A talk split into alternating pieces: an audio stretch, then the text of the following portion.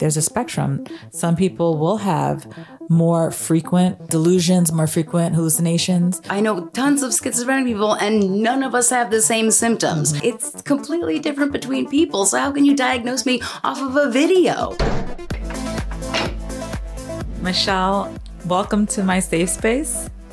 Thank you for having me.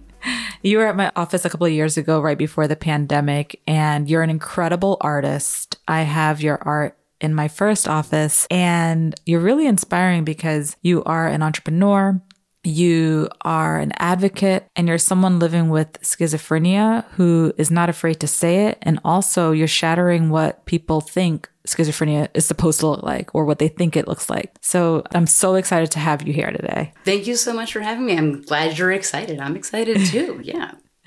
Tell me about how you started to become an artist.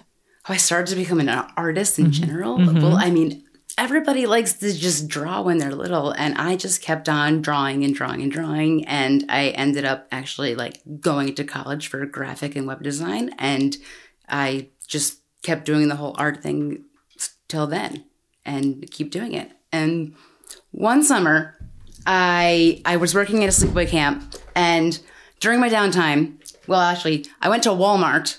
Great store, Walmart, really handy place. I love Walmart. So much stuff. You know, it's a super center and all. And I bought myself a sketchbook and some magic markers. And I started drawing just some, like, doodles. Just kind of like, find some good ones to show you. That one's not that good. How long ago was this? I started drawing these maybe back in, like, 2009. Wow. And I was just drawing stuff like this. Just different doodle designs, filling up the whole page. I found myself just like dealing with anxiety, dealing with stress, just dealing with everything in my head would just go away if I just drew really detailed, really just intense kind of artwork that just went around and around and it never stopped. Let me try to find some more really like just that is really going. Detailed. Just like it just took a while. Yeah. So what I did with this art, and I keep drawing like this, I turned it into art like this. That is beautiful. Thank you. Where do you get inspiration for your art? You know, a lot of my inspiration comes just from my anxiety. But there was this artist, I think his name was Chuck Close, and he did amazing portraits. And he painted like you thought it was a photograph. And then he was in a horrible accident and he was unable to move really. And he was in a wheelchair. So then he put a paintbrush in his mouth and he started painting amazing portraits that way. Wow. And I thought like that's so resilient that even after your injury, you're making amazing artwork. And I was just like, you know, that guy kept on going. He didn't quit. He didn't give up. And he's still amazing. Mm-hmm. And I was just like, that's just really something that is inspiring. And it sounds like it was therapeutic for you because you were saying that when you were feeling anxious, you put a lot of that into your work. And it's so intricate. Like one of the ones that you showed me had nothing, like there was no blank space. Yeah. But it wasn't chaotic. It was still like a beautiful picture. And art is therapy. I know that we use it every day in my field to help people to deal with anxiety and to distract them away from negative emotions. Yeah. I feel like when you're drawing, you forget like everything around you and it just the artwork that you're thinking about. You just get rid of all of the everything around you that you don't want it around. And it's just focus on the art. That's what you're doing. And that's what it does for me. You and I talked a couple of months ago about high functioning conditions and about how if you're not, you know, if you're someone living with schizophrenia and you have a job and you have a partnership and you have a business, sometimes you don't get the sympathy, the empathy than if you were lower functioning. And sometimes you even get a lot of hate. Right? Like you were saying that some people have really nasty comments on your very viral social media about questioning whether or not you have schizophrenia, questioning whether or not, you know, you should have that account talking about it. Tell us about that experience for you. Yeah. So, I mean, I do post on social media all about my schizophrenia. I post my schizophrenia episodes that I have on my couch that I just have like, you know, the thing is I post my schizophrenia episodes that I have on my couch. And the whole point is to show people that schizophrenia episodes can be completely nonviolent because when you think of a schizophrenia episode, you might think, oh my God, somebody's running around with a knife, running naked. Who the hell knows? Who knows, right? But it's like, no, that's me on my couch and I'm talking to myself. And they're like, how did you just magically record it? And I explain like in the caption every time. I have a security camera that's always on, and yet I get comments, oh, magically recording it. Or I get comments like, you don't have schizophrenia, this is fake. Or this is a fake video. And I'm like, who are you? Are you my doctor? Because, like, if I don't have schizophrenia, like, I got to tell my psychiatrist as soon as possible, because this person on Instagram or Facebook or TikTok is telling me I don't have schizophrenia. So my doctor must be wrong, right? Because this comment it must be real, right? Because these people on the internet, don't they know more than my doctor, apparently? Apparently they think they do. Well, it's a lot of it is media and how schizophrenia is portrayed. You know, people think that it's someone who is constantly having hallucinations, constantly paranoid, constantly disorganized. And that's not the case. And like every other thing, like depression, anxiety, there's a spectrum. Some people will have more frequent delusions, more frequent hallucinations. There's even scales that I use in my research assessments where I'm trying to see how someone's psychosis is improving or not improving, that it's a scale of sometimes 0 to 7 for some of the items. So it's like, okay, so some people are going to be a 0 on some items and some people are going to be a 7. It doesn't mean that you don't have it. It just means that you present in different ways. Right. There's such a different spectrum. Mm-hmm. Some people have different kinds of hallucinations that I have. Like I know tons of schizophrenic people and none of us have the same symptoms. Mm-hmm. So, I mean, if you're basing my symptoms off of somebody else's symptoms, you can say that they're not alike. I mean, why are you choosing? Like, it's completely different between people. So how can you diagnose me off of a video? Yeah. And some people don't even have hallucinations. They just predominantly have delusions and paranoia. Right. So it's like, sorry, you're not a psychiatrist. Stop diagnosing people. But I do want to mention, I do get a lot of amazing comments. And I get people saying like, you know, you help me understand my son more, or my husband more, things like that. So I do get some good comments as well. I just want to make that clear. And I love your content about how to talk to someone, how to really communicate with someone when you want to help them, when you want to support them, and they're living with schizophrenia. And I wonder how did you come up with that content? Because it's so helpful and it's from your perspective. So it's very unique and it's needed. I mean, it's just how I would feel somebody would talk to me. Just, you know, don't like infantilize people all the time. You know, you're not like a little baby. You know, people can do things for themselves. And I feel like if you treat me like a baby, I'm going to act like a baby. Mm-hmm. So, you know, people like to be real people, treat us like actual people, and we'll be okay. So what would you say to someone who, let's say they have a family member who is not doing so well, they don't want to take medication, because a part of schizophrenia is not believing that you have the condition and believing that you don't need medicine. It's a challenge, right? So like, how do you support your loved one when they're in that mode where they're just like in denial, they don't want to take their medication, and they're not doing well? It's hard, and having insight into your illness is one of the hardest things. I would say, you know, you got to be like really, really patient.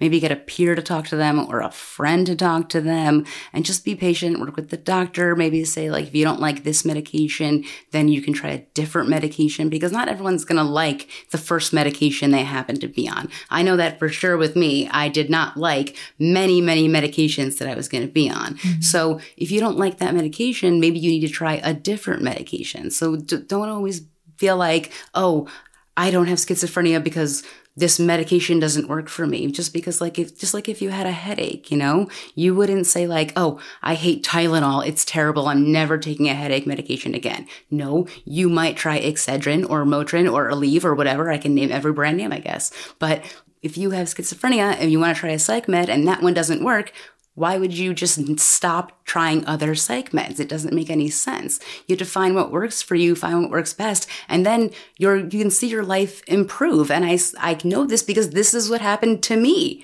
I saw my life get better. I was happier, less angry, and I noticed people liked me more also. Mm-hmm, mm-hmm. And I enjoyed life way better. And also you have your art, you know, that keeps you, I'm assuming that keeps you going. Like you love what you do. Yes. You're an entrepreneur. And so one of the challenges that I see is that a lot of people feel like they don't have that. They don't have, let's say they were working and they had an episode and the workplace didn't understand what they were going through. They got fired, and then they don't want to go out into the world again because they just feel like, well, what's the point? Like, why look for another job? They're just going to fire me. So I find a lot of people feeling discouraged when they're living with schizophrenia, that like, it's hard to find work. It's hard to make friends. It's hard to date. I wonder, you know, you've been through a lot in your life. You've been misdiagnosed, you know, you've been through many jobs and you found your way. I wonder what your advice is to those people who are just trying to figure out what to do with their lives. I have worked in corporate graphic web design jobs in New York City. I did it for 5 years. I think I had maybe 10 to 15 jobs in almost every single industry you can possibly imagine. And I was fired from every single one of them. So it was a good and a bad thing because I became very well-rounded in design of all of these industries. So I was able to make my own business. And that's what I did with my business, Schizophrenic NYC, because I could do that. So for other people that are like, you know, not doing well with finding jobs, you know, sometimes you have to find that job that you can really thrive in. Maybe that's not the job you always wished you could have, but it's that job that you can thrive in. And that's kind of like what I did. Like, I mean, it was just every single time I got fired, it was just like, oh my God, again, I can't believe I can't do this over again, because I've had these jobs that I thought that I wanted so badly, but I just couldn't thrive in them and they weren't for me. I couldn't do it. So I had to make a job for myself. I started working for myself because I can't fire myself, right. Or can I? But no, so it's like you just have to find something that works for you. Do the best thing that you can do for you. And maybe it's not that job that you think you've always wanted. You make what works for you. And that's kind of what happens. Have you found that there are certain industries or certain jobs that are more open and inclusive for people living with schizophrenia? Have you found that there are certain, from your experience working on all these different jobs, what have you found? I found that I enjoy a job more where you don't have to dress up. Mm. If it's a more relaxed environment where you're not, you know, wearing super dressed up, it's more relaxed, it's more chill. Because once you go into those, like, you know, men are wearing suits, you have to wear the nice shoes and everything. It's like this is more serious and they don't want you to mess up anything, things like that. You know, that's kind of the vibe I've gotten. You are really, I don't know if there's anyone else doing what you do. And it's just such a unique perspective. How did you get to thinking about starting those videos, especially the ones that are viral? With the me on my couch ones? Yes, yes. It's funny because I first started that because I was telling my psychiatrist, I can't stop talking to myself. And he's like, well, what does it look like? Like, what do you mean? And he's like, get a video. And then I was like, okay, let me try to get a video. And I just opened my computer to that like photo booth thing. I pressed record. I was playing music. And then I was kind of daydreaming or something. And then I was like, oh, what happened? And I hit like stop. And I played back the video. And I was making all these crazy faces, sticking out my tongue, making all these weird, I was like, what in the world am I doing? So then I put it on YouTube, but said it's a private, and I sent it to him. And then he's like, did you put this on YouTube? And I was like, but it's private, it's private. And then one day I was like, you know what, let me make this public. And then I just thought, you know what, people want to see or need to understand what a schizophrenia episode can be. Because like, I think I said before, but like when you think of a schizophrenia episode, people think, right. Danger. Yeah. Danger everywhere. But like, I have one where it's me eating pasta on my couch, talking to myself. Is that dangerous? Maybe I'm eating too fast, but that's not dangerous. Yeah. Mentally ill people are more likely to be the victims of violent crimes than the perpetrators. Right. Right, exactly. That's why I love this. Right. I'm mentally ill, I don't kill. This is one of the first shirts I bought of yours. I love it. Yes. Right. Somebody, in one of the videos, my dog was on my couch, and somebody said I had to get rid of my dog because I was going to hurt it. And I was like, it's my dog. Right? And then other people make comments like, your doctor's giving you weird looks right now. It's so interesting because no one's saying if like you go out and you have a beer or you're drinking or you get drunk, no one says that person shouldn't drink anymore because if you really knew the stats, if being intoxicated makes you more likely to hurt someone. Yes. Than being schizophrenic. Yes. And they're like, you shouldn't drive. And I'm like, I know people with schizophrenia who don't drive, but I can drive. And they're like, you can't drive. That's actually a question I get asked all the time. Can you drive? And I'm like, yeah, I can drive. Like, what are the other bizarre things that you get asked? Oh, God, I get asked. I get asked what medication I'm on, like, all the time, but I don't tell people. But it's funny because that might pop up. It's usually by, like, therapists and psychiatrists. They ask me what medication I'm on. I think they want to know maybe for their patients. That's so wrong. Isn't that bizarre? So messed up. Isn't that weird? Isn't that weird, right? Or I'm embarrassed for that. Or I get like, when did this start for you? How did you know you had this? Just things where, like, old men always tell me this joke. They're like, have you heard this joke? Roses are red and violets are blue. I'm schizophrenic and so am I. And I go, huh, it's a good one. Haven't heard it 400 times, right? Maybe it's cringe. From something. I don't know what it's, I don't know. But old men really like telling me that joke. I've heard it so many times. It's unreal. It's really weird. I have visited your pop-ups. They're great because I feel like people come to you and they just start pouring their hearts out to you. They do. They do. Right? It's unlike anything I've ever seen.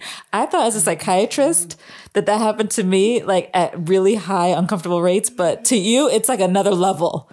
It's like it's right. As soon as I say that I have schizophrenia, people are either telling me they have a mental illness, yes, or a friend of theirs does, or a family member does, and I just hear just stories galore. Everything I hear. Everything from everybody, from everything. They tell me everything. One woman just came up to me one time and she started crying, and I was like, "Hello, how are you?" Well, I really think it's because you do something very beautiful in eradicating stigma. Like, by doing what you're doing and putting yourself out there, you're really decreasing stigma. So then people feel like, okay, well, if she can do it, I can do it too. And I think that's part of it, because I had to see it to believe it. And when I saw it, I was like, what is happening here?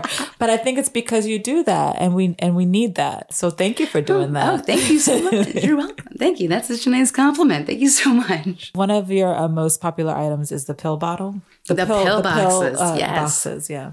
So cute. This is my favorite. I love how it, with the compartments. I think it's really brilliant. All these things that support your life, support someone living with a chronic condition, making life easier, making life more beautiful, making life funny, right? Right. This is what also contributes to decreasing stigma. Absolutely, right? So tell us where we can find you and what you have coming up next. Sure. You can find me. My website is schizophrenic.nyc. My Instagram is schizophrenic.nyc. And my TikTok is also schizophrenic.nyc. But then my YouTube is just Schizophrenic NYC, no dot. And lastly, we always ask this question because I study high-functioning conditions. When was a time in your life where everything from the outside, people were like, oh my gosh, she's doing so well. She's killing it with her business and social media, and she's just doing so well. But on the outside, it looked great. But then on the inside, you were struggling and no one knew about it. That happens every few months when I think that, like, oh God, I haven't had an order in a while. I'm doing terrible. Nobody likes my job, my business. I'm going to be terrible. I'm a bad mental health advocate. But then I get through it because I get amazing messages and comments and things that are so uplifting and how I'm helping them. And just by getting those, I feel so much better about myself. Like, maybe somebody else did something that was really cool. This person sent me a personal message telling me how much I've helped them. And I think that's really how I get through it. Oh, well, thank you. That is beautiful. Thank you for coming to our safe space. Well, thank you for inviting me.